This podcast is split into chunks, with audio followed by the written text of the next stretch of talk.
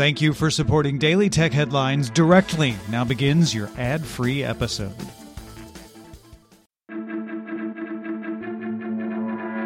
These are the Daily Tech Headlines for Thursday, April 9th, 2020. I'm Rich Stroffolino.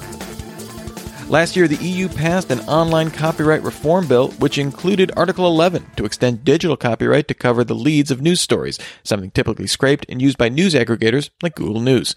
France was the first EU member country to pass the reform into national law, and the country's competition authority has now ordered Google to negotiate with publishers to pay for reuse of news snippets used in Google News and Search.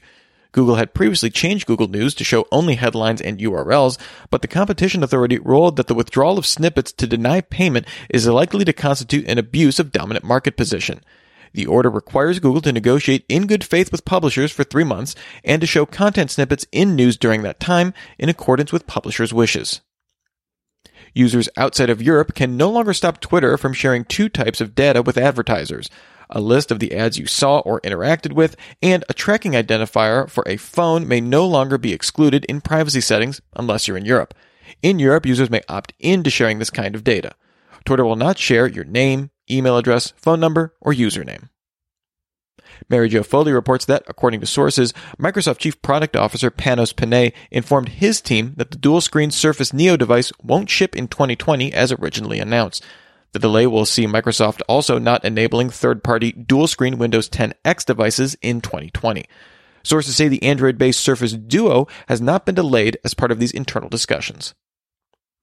In other delay news, the Unicode Consortium announced it was delaying the release of Emoji 14 due to COVID 19, likely not releasing until spring 2022. Emojis for the release have not been finalized, so the deadline for submission is delayed through September 2020. The release of Emoji 13 is still on schedule, however, and should be available on devices by fall 2020. Netflix is launching a series on Instagram Live with stars from Netflix's young adult shows talking to health experts. Topics will include sleeping trouble, staying connected, and managing anxiety. The first episode streams on Netflix's Instagram account Thursday, April 9th at 10 p.m. Eastern Time. Mozilla announced chairwoman and interim CEO Mitchell Baker will replace Chris Beard as CEO. Last August, Beard announced he was stepping down at the end of 2019. Baker has been with Mozilla Corp since 2003.